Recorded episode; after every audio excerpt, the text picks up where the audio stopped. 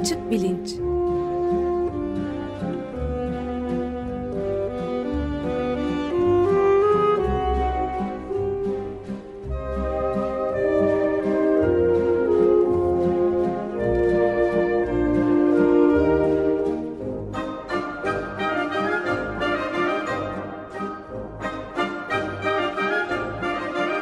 Güven Güzeldere ile bilim ve felsefe sohbetleri.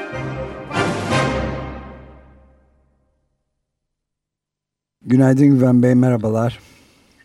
Günaydın Ömer Bey. Günaydın Güven Bey, merhaba. Konuğumuz Eda Öztürk Günaydın ama Can. siz tanıtımını yaparsanız seviniriz. Tabii Eda Hanım merhaba, hoş geldiniz. Merhabalar Güven Bey.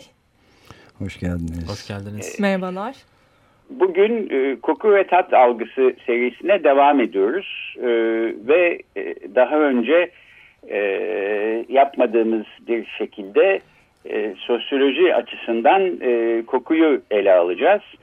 E, koku ve tat algısının e, işte felsefe ve nörobilim literatüründeki e, sorularına bakmıştık. E, parfüm endüstrisi, gıda endüstrisi gibi e, yerlerde nasıl kullanıldığına bakmıştık.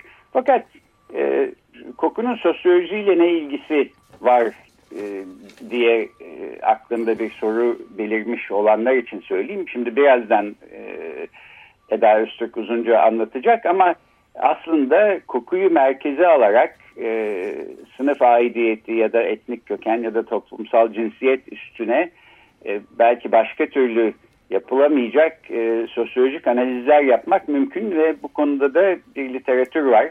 E, biz de bugün bunu ele almak istiyoruz. Yani sosyal bilimler açısından, sosyoloji açısından, e, toplumsal analizler açısından gerek makro düzeyde, toplumsal yapılar düzeyinde gerek e, mikro düzeyde yani gündelik hayatta bireylerin etkileşimlerinde kokunun yeri ve önemi üzerine konuşacağız. E, bu aslında e, Türkiye'de bu konuda çalışan belki tek isim olabilir Eda Öztürk. Ben kendisini tanıtayım.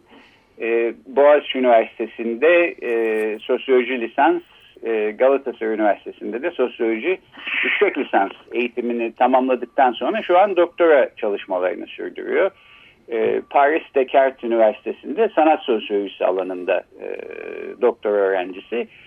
E, aynı zamanda e, koku konusuna özel bir ilgisi var. Paris'e yakın mesafedeki Versailles'da e, bu alanda e, belki dünyanın en önemli koku ve parfüm arşivi olan e, Ozmetek'te e, ve yine Paris'teki Institut Français de la Mode'da e, koku ve parfüm tarihi üzerine seminerlere ve uygulamaları eğitimlere katılmışlığı da var.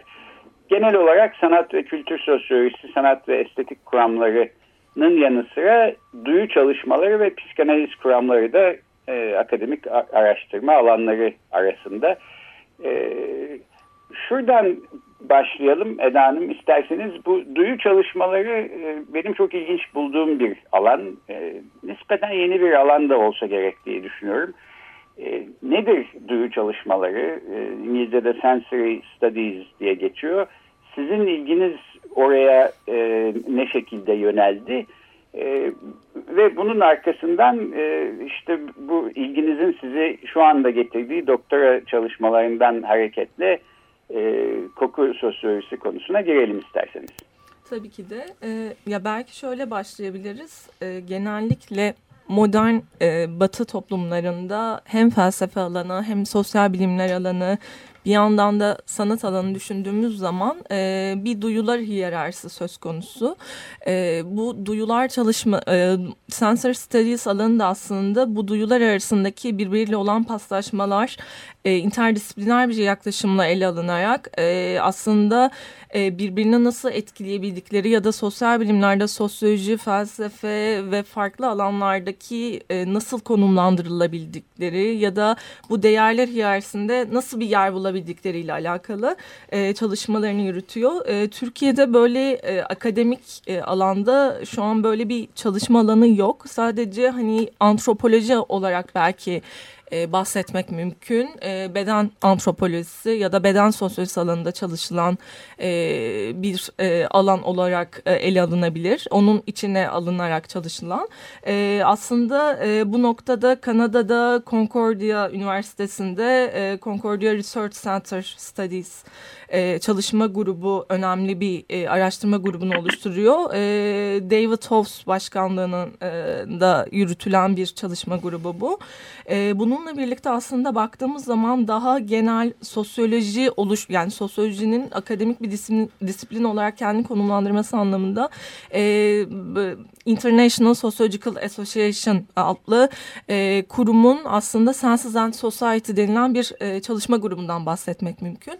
E, ileriki e, zamanlarda da aslında bahsedeceğiz bir araştırmadan. Calvin Love aslında bu noktada e, Singapur, National University of Singapore'da yardımcı doçent e, ve bu Senses and Society e, araştırma grubunun e, kurucusu ve başkanlığını da üstleniyor. Aslında baktığımızda e, sosyolojinin genel olarak e, kendini akademik alanda, dünyada, kıta Avrupa'sında konumlandırılmasında böyle bir e, hummalı bir çalışma var ama şu an e, başlangıç düzeyinde diye aslında nitelendirmek mümkün. E, Türkiye'de ise bu konuda e, literatür maalesef çok kısıtlı. E, Vedat Ozan'ın tabii ki de e, tartışmaz katkıları e, söz konusu. Benim aslında bu alana olan ilgimde de onun çok büyük bir katkısı vardır. Tekrardan teşekkür etmek isterim ona. Hem Açık Radyo'daki programları hem de Bilgi Üniversitesi kültürel incelemelerde verdiği derslerle beraber. E, ama e, Paris'in de bu noktada, Paris'te aldığım doktor eğitiminde bir katkısı var. E, bahsettiğiniz eğitim kurumlarıyla aldığım ilgiyle beraber e, Vedat Ozan'ın da e, bir şekilde ürettiği içerik e, benim bu noktadaki ilgimi daha e, akademik bir düzeye aslında yönlendirdi. E, bu şekilde bahsetmek mümkün. E, belki hani sonrasında daha da detaylı açabiliriz. Tamam biz Vedat Bey ile e, yaptığımız iki programda bu seri içinde e, önceki haftalarda e, kokunun değişik sektörler içinde nasıl kullanıldığını, nasıl bir tarihçesi olduğunu filan ele almıştık. Fakat bunların ötesinde bugün e, sosyologların, bazı sosyologların e, bir takım toplumsal ilişkiler üzerine e, kokuyu merkeze alan e, yeni analizler yaptığını görüyoruz. E, biraz bundan konuşabilir miyiz? Yani koku niye önemli? Diğer e, duyulara göre e, farklı olan ne? Ve kokudan yola çıkarak e, toplumsal ilişkiler konusunda yeni ne e, öğreniyoruz? Evet yani bu aslında bayağı e, detaylı bir şu an bahsedeceğim konuları daha alt başlıklar altında ele almak mümkün ama genel olarak belki e, şunu diyebiliriz. E, batı toplumlarında her zaman için koku duyusu bu ilk başta bahsettiğim duyular hiyerarşisinde bir e, marjinalize edilmiş ve bastırılmış bir statüsü var. E, bunun nedeni de ve üzerinde en az çalışılan e, duyulardan biri. Bunun nedeni ise aslında modernite projesiyle bağlantılı olarak koku duyusunun her zaman için duyguları tetikleme potansiyeli ve bilinç dışına gönderme yapmasından kaynaklanılıyor. Ve hani modern bilimsel düşüncenin rasyonel ve objektif boyutu için bir tehdit oluşturduğu aslında bu noktada böyle bir varsayım üstüne e, oturtulmuş durumda. E, ve o dönemin aslında e, filozofları ve entelektüel çevresi arasında da görme duyusu her zaman için akıl ve medeniyetle koku de, e, duyusu da bu nedenlerden dolayı daha çok delilik e, tırnak içinde tabii ve, ya da barbarlıkla ilişkilendiriliyor. E, ama aslında bu e, marjinalize edilmiş statüsü ve konumuyla beraber kokunun bize toplumsal güç ve iktidar ilişkilerin yapılanması hakkında söyleyebileceği epey şey var. Özellikle sınıf adiyeti ve farklılıklarını bunu etnik köken toplumsal cinsiyet olarak da ele alabiliriz. Bunları e, dışa vuran bir politik araç aslında olarak e, ele almak mümkün. E, bundan kısaca bahsetmek gerekirse belki ilk başta kokuya dair e, niteliksel değerlerin yani iyi ve kötü algısı nasıl oluşuyor? E, bunların aslında kokuya dair söylemlerin en başta toplumsal ilişkiler ağı içerisinde içerisinde ve orada üretilen söylemler içerisinde şekillendiğini görebiliyoruz. E, bu noktada Norbert Elias'ın e, Uygarlık Süreci adlı aslında Türkçe'ye de çevrildi bu kitap. E, burada aslında mesela 16. yüzyıl Avrupa'sında modern dönemle birlikte işte yeme içme davranışlarından oturup kalkmaya, çıplaklığın örtülmesine kadar yani bizim bildiğimiz anlamıyla adabı muaşeret, e, görgü kurallarının oluşma süreçlerini toplumsal ve tarihsel arka planını inceliyor Elias ve uygarlık sürecinde işte bedenin kokmak, terlemek gibi işlevlerinin duygularla birlikte baskılanarak birer toplumsal göstergeye dönüştüğünü ve böylece aslında toplumsal ve ahlaki kurallara uyan içgüdülerini bastırmış, terbiye edilmiş bedenlerin ortaya çıktığından bahsediliyor. Yani bu bağlamda kokuya dair toplumsal kategorizasyon süreci ya da kötü kokuyla ilişkilendiren kişi ve toplumsal grupların e, toplumun işte ahlaki dengesini bozan, düzenini bozan, bu noktada toplumsal düzenin dışında tutulması gereken insanlar olduğu şeklinde bir e, varsayım, bir damgalama süreci, bir marjinalleştirme süreci mümkün. E, buradan gelen bir aslında bu modern dönemle beraber gelen bu şekilde bir e, söylemsel ve pratik bir e, pratikler anlamında da bir durum söz konusu.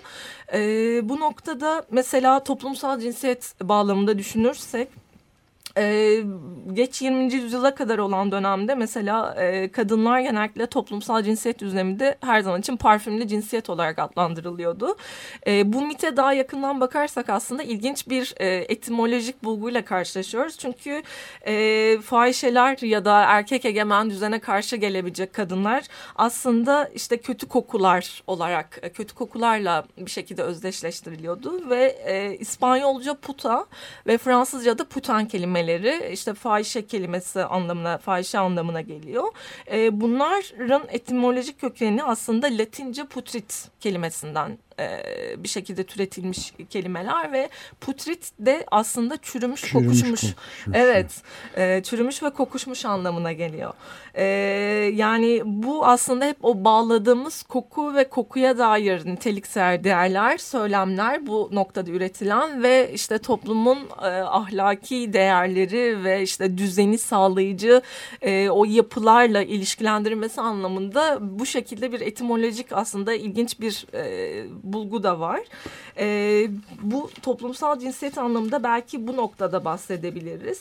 Ona ee, girmem bir şey sorabilir miyim? Bu sınıf e, aidiyeti e, konusu çok ilgi çekici. İlginç, evet. Yani e, bu ırksal e, ve toplumsal gruplar arasındaki ayrımcılıklarda filan da çok yaygın olarak hı hı. kullanılan bir şey. Mesela pis Arap, pis zenci. Aynen Ondan sonra hatta pis e, Arap ve, ve pi, Türkler için de kullanılıyor. Tabii, pis Hal Türk diye gayet e, çeşitli romanlarda filan da geçer yani. Tabii, Türkler aynen. için kullanılıyor. Pislikle bu aşağılama nefret söylemi olarak kullanılıyor.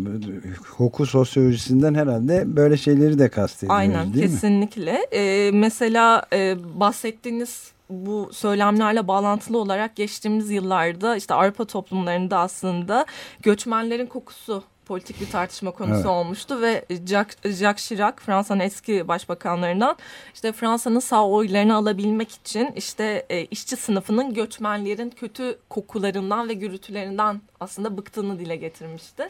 E, aslında bu toplumsal e, segmentteki kişilerin az çok aynı e, yerlerde yaşadığını düşünürsek e, bunun biraz daha gerisine de gitmek mümkün. E, 1930'larda George Orwell e, benzer bir şekilde batıdaki sınıfsal ayrımların asıl nedeninin dört kelimeyle özetlenebileceğinden e, bahseder. E, o dört kelimede e, İngilizce olarak the lower class'ı smell. E, düşük sınıflar kokar. Ee, Orwell'a göre işte bu işçi sınıfının kokusu tek başına sınıflar arası çelişkinin uzlaşamaz olmasının en büyük nedeni ee, ve hiçbir beyni veya iğrenme ona göre fiziksel duygular ve itki, itkiler kadar belirgin ve kökten değildir. Ee, ve işçi sınıfına atfedilen bu itici ko kokunun kaynağı aslında tabii ki de tahmin edebileceğimiz üzere işçilerin e, burjuva sınıfına göre daha fazla fiziksel efor sarf ederek çalışması, vücutlarına kullanması ve bu yüzden daha fazla terlemesinden kaynaklanılıyor. E, tabii bir de e, o dönemdeki işçi sınıfının evleri ve ev koşullarından bahsedersek e, salon ya da işte yatak odası, tuvaletin hepsini tek bir alanla sınırlanmış olduğunu e, bu noktada bütün bu alanların kokularının birbirine karışarak bir sirkülasyon e, sürecine girdiğinden bahsetmek mümkün ve tabii ki de burjuva sınıfına göre duş ve banyo yani daha doğrusu e, duş imkanlarının su imkanlarının çok kısıtlı olduğundan bahsetmek mümkün. E, ve bu noktada da işte bunların hepsi kalabalık ailelerde yaşıyor. Birbirinin içine girmiş bir vaziyette ve birinin kendini veya çevresinin kokusu onun sınıfsal konu, e, konumuna dair kamusal alanda ipuçları verebiliyor ve ayrıştırılmasına neden olabiliyor bu şekilde. Uzatarak da bir şeycik daha eklemeye çalışayım ben izninizle. Yani e, Afrikalı Amerikalıların, siyahların Amerika'da e, özellikle köle şart köle olarak kullanıldıkları için çok uzun ve ağır bir kölelik döneminde biraz önce sözünü ettiğiniz terleme ve kokma durumu herhalde kat be kat onun Tabii. için pis zenci en çok kullanılan Tabii ki de. Aynen. Şey değil mi? Aynen. Ee, ama tabii sırf bunu aslında belki sosyolojik düzlemden biraz daha bu kokusal farklılıkların toplumsal grupta işte etnik köken bağlamında, sınıfsal grup bağlamında biraz daha fizyolojik tabii ki de e, temellere dayandığından da bahsetmek evet. mümkün. İşte gen yapısı, genlerimiz, e, vücudumuzdaki tüy miktarı, daha sonra işte ter bezlerimizin yapısı, beslenme biçimi ve hijyen pratiklerimiz aslında çok etkili. E, mesela bahsettiğimiz Arapların kokusu ya da Hintliler ilk aklımıza gelen e, evet. işte hepimizin tahmin edebileceği üzere mutfak kültürlerinde yer alan e, ağır baharat kullanımı ve farklı çeşitlerdeki aslında bizim çok da aşina olma, olmadığımız baharatların kullanımının onların aslında vücut kokularının daha ayırt edilebilir olmasına yol açıyor. Ee, işte Araplara özgü o vücut kokusunun nedenlerinden biri de belki mutfaklarında yer alan ve sıklıkla tükettikleri koyun eti e, bir şekilde bu da önemli bir e, faktör. E, mesela Asyalıların vücut kokusu bu anlamda fizyolojik e, şeylerde temel bağlamda ele alırsak e, onların vücutlarındaki e, tüy miktarının ve e, ter bezlerinin yapısının apokrin e, batılı toplumlardaki diyeceğim tırnak içinde genel olarak daha farklı ve daha az aslında tüy miktarı var ve bez e, ter bez yapısı farklı. E, bu da onların daha aslında silik e, denilebilir ya da daha az Belirgin, duyumsanabilir. Evet. evet. Bir kokuya e, vücut kokularına e, neden oluyor ve tükettikleri besinler tabii ki de pirinç ağırlıklı e, beslenme rejim, rejimleri de aslında e, e, etkili olabiliyor bu noktada. Ama ilginç bir şey daha var bu noktada. E, Aynı zamanda şundan da belki bahsedebiliriz. Ee, yani e, bu ülkelerin aslındaki pazarlarındaki yasal düz, e, düzenlemeler de hijyenden bağımsız olarak etkili olabiliyor. Ee, mesela Avrupa'da temizlik ürünlerin kullanımına izin verilen kimyasal madde ile Amerika'da izin verilenler birbirinden oldukça farklı ve hmm. Avrupa'da işler daha sıkı tutuluyor. E, bu noktada da e, aslında Brown Üniversitesi'nden Dr. Rachel Hertz'un bir ilginç bir gözlemi var. E, bundan birkaç yıl önce New York'tan Paris'e uçarken e, pahalı ve şık giysiler ve parfümleriyle yanlarından geçen Fransızların e, onların yıkanmamış vücut kokusunu andıran kokularını gördüğü lüks giyim tarzlarıyla bağdaştırmakta zorlanıyor Rachel Hertz ve şaşırıyor. Ee, daha sonra bunun bir modadan ya da az yıkanma alışkanlığından kaynaklanmadığını aslında Fransa'daki deterjan endüstrisinde terden dolayı giysilere aktarılan yağ asitlerinin yıkanma işlemi sırasında giysiden ayrışmasını sağlayacak bazı kimyasalların kullanılmadığını öğreniyor. Çok acayip. Çok ilginç evet. Ee, bu benim de aslında Fransa'da yaşadığım dönemde dikkat ettiğim bir husus e, Fransızların yani kamusal alanda belirgin bir şekilde aynen bahsettiğimiz gibi belki daha üst orta üst e, sosyoekonomik seviyedeki kişilerin tabii bunun giyim dav, giyim tutum yani giyimleri ya da işte moda alışkanlıkları doğrultusunda çıkardığım bir şey ama e, fark ettiğin zaman gerçekten çok belirgin E, ama tabii ki de sübjektif bir algı bir anlamda da hani beni fazla rahatsız etmeyecek ama belirgin ve keskin bir vücut kokularının olduğunu fark etmiştim ben de aynı şekilde. E, ve işte bu aslında Fransızların bunu kullanmaması nedeni bu kimyasalların ekolojiye etkisi ve bu yasal endüstriyel düzenlemenin e, bir etkisi de işte Fransız duştan yeni çıkıp temiz giysilerini giyse bile temizliğinden bağımsız olarak bir Amerikalıya e, oranla daha keskin ya da daha ağır kokabiliyor. E, bu da gerçekten ilginç bir bence gözlem ve ilginç bir bulgu. Benim sorularım bitti Güven Bey. Sıra sizde. E, peki ben de şöyle bir şey ekleyeyim. Burada kokuyu Tanık öne çıkartan sizin. ve aslında e, e, tekil kılan şöyle ilginç bir durum var gibime geliyor. Bir yandan koku bu duyular hiyerarşisinde marjinalize olmuş.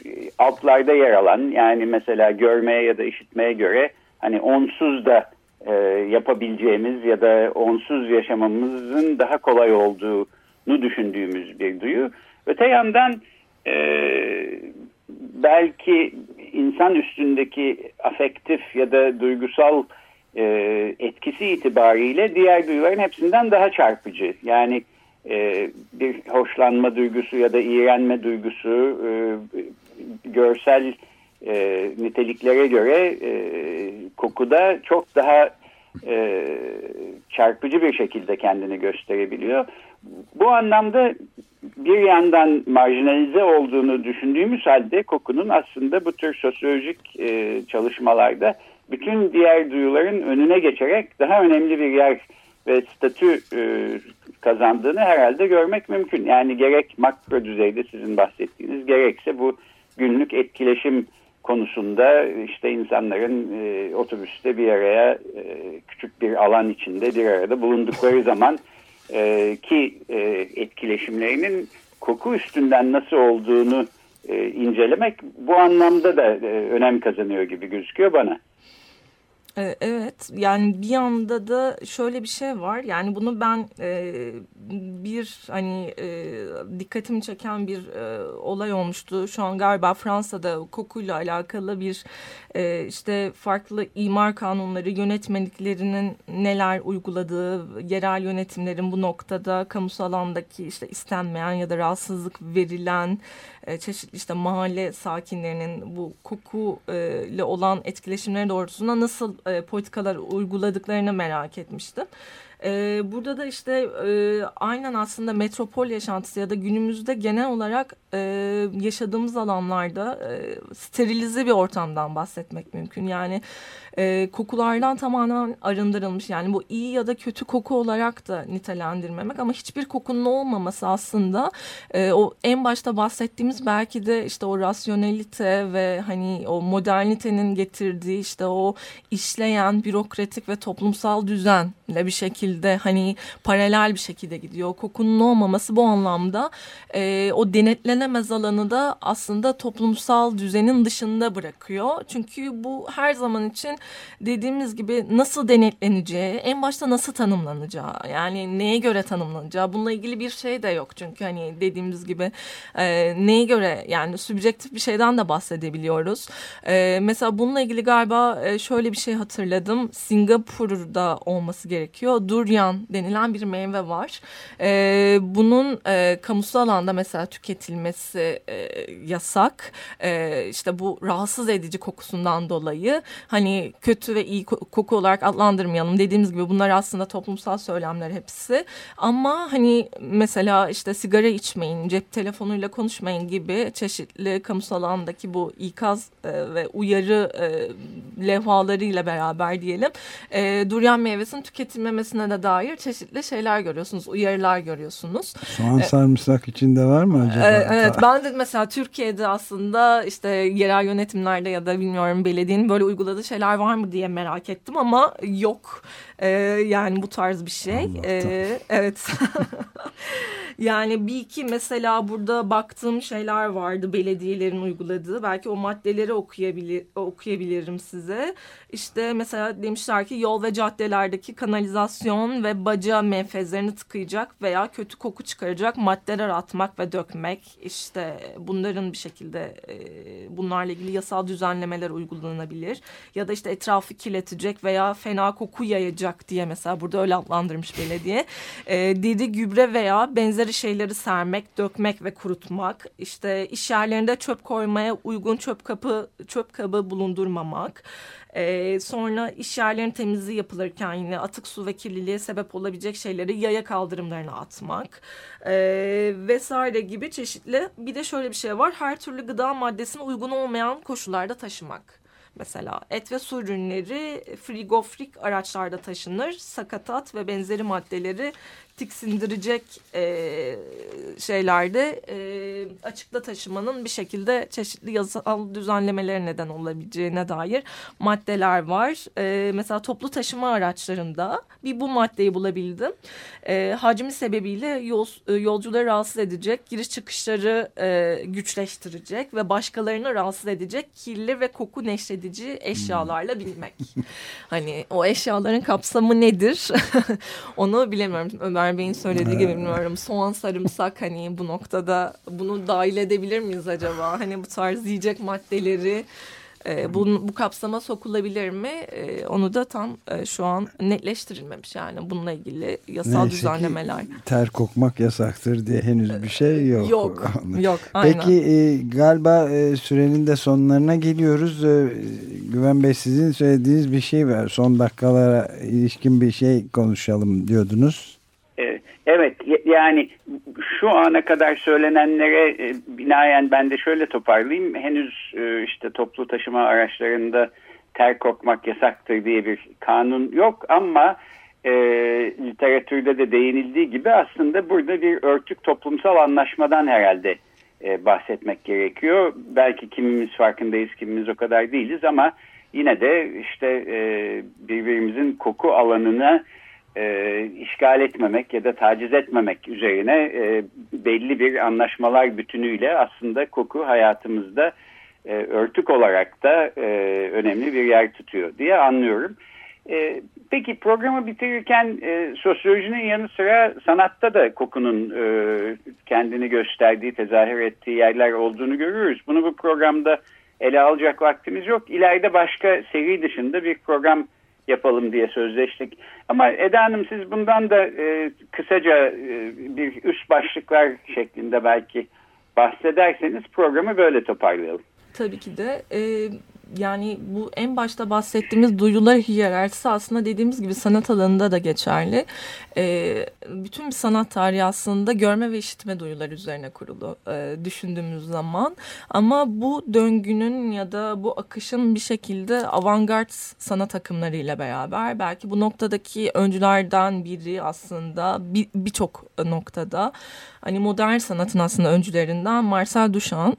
E, onun bir şekilde aslında e, öncülük yaptığı ve e, çağdaşı birçok sanatçı sadece göze hitap eden ve gözü tatmin etmeye çalışan işler ürettiklerine dair bir eleştirisi söz konusu ve bu noktada ilk üretilen işlerden biri 1938'de Paris'te Galeri Bozart'ta Exposition Internationale de Surrealism'de bir sergi e, ve bu noktada mesela ilk defa kokuyu bir medyum olarak e, ya da bir mecra olarak kullanılan bir işten bahsetmek mümkün. Bununla beraber aslında avantgardla beraber kokunun da medyum olarak e, kullanılmaya başlandığı çeşitli işlerle e, devam etmek mümkün. Türkiye'de maalesef bu alanda benim de tezim de tezim e, kapsamında yaptığım görüşmelerde işte çeşitli sanatçılarla görüştüğüm zaman çağdaş sanatçılarla e, bu noktadaki görüşlerini öğrenmeye çalışıyorum ama e, birazcık bu noktada galiba e, daha deneysel işlere ya da koku duyusunda aslında sanatsal üretimlerine dahil edilebileceğine dair bir e, açıklığa ihtiyacımız olduğunu düşünüyorum. E, ve tabii ki de yapılan işler var. Bu noktada atlamayalım. İşte Melis Azat'ın, Seza Paker'in e, Giz ve Açıklık sergisi, Hera Büyüktaşçıyan'ın yine e, birkaç işinden bahsetmek mümkün. E, ve şu an e, New York'ta ilk defa bir, bu arada şunu da bahsedelim. New York'ta ilk defa bir e, Museum of Modern Art and Design Müzesi'nde ilk defa bir Olfactory Art departmanı kuruldu ve bu departmanın kurucusu ve küratörü Sean Larber. E, Sean Larber'ın Art of Synth denilen bir e, sergisi var. New York'ta ilk kez sergilendi ve bu şu an Türkiye'de getirildi İstanbul'a. İstanbul 74 tarafından. Aynı sergi düzeni aslında e, küratöryel olarak biraz daha farklı ama hani burada aslında parfüm sanat tarihi bağlamında nasıl okunabilir? Sanat tarihindeki akımlarla beraber önemli bir girişim olarak düşünüyorum ve İstanbul açısından ve Türkiye'deki aslında sanat alanı açısından e, meraklıları gezebilirler. E, ve Anamet'teki aslında koku ve şehir sergisinde unutmamak lazım. E, bu noktada yapılan yine önemli işlerden biriydi. E, gerçekten büyük bir çabaydı ve küratörler anlamda da bence son derece öncü bir işti. E, şimdilik bunları söyleyebilirim. E, programda e, önümüzdeki programda aslında daha detaylı bunlardan bahsedebiliriz. Evet harika. Evet yani koku aslında epey zengin ve önemli bir yer tutuyor sanatta da belli ki bunu e, yeniden ele alalım.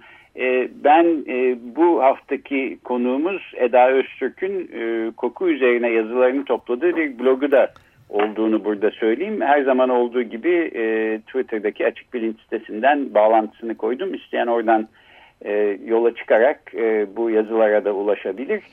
E, bugün konuğumuz e, Paris Descartes Üniversitesi'nde sanat sosyolojisi alanında doktora çalışmalarını sürdüren Eda Öztürk'tü.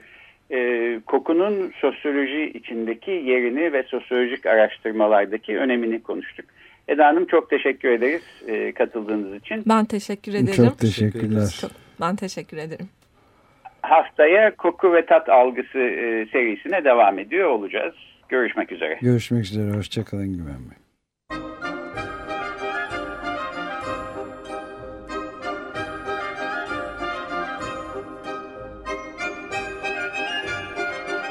Açık Bilinç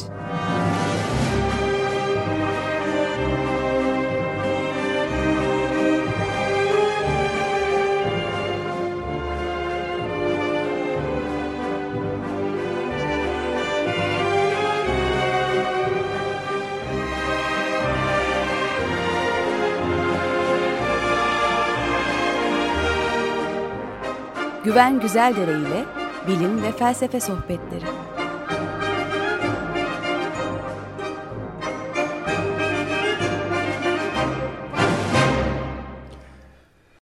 Açık Radyo program destekçisi olun.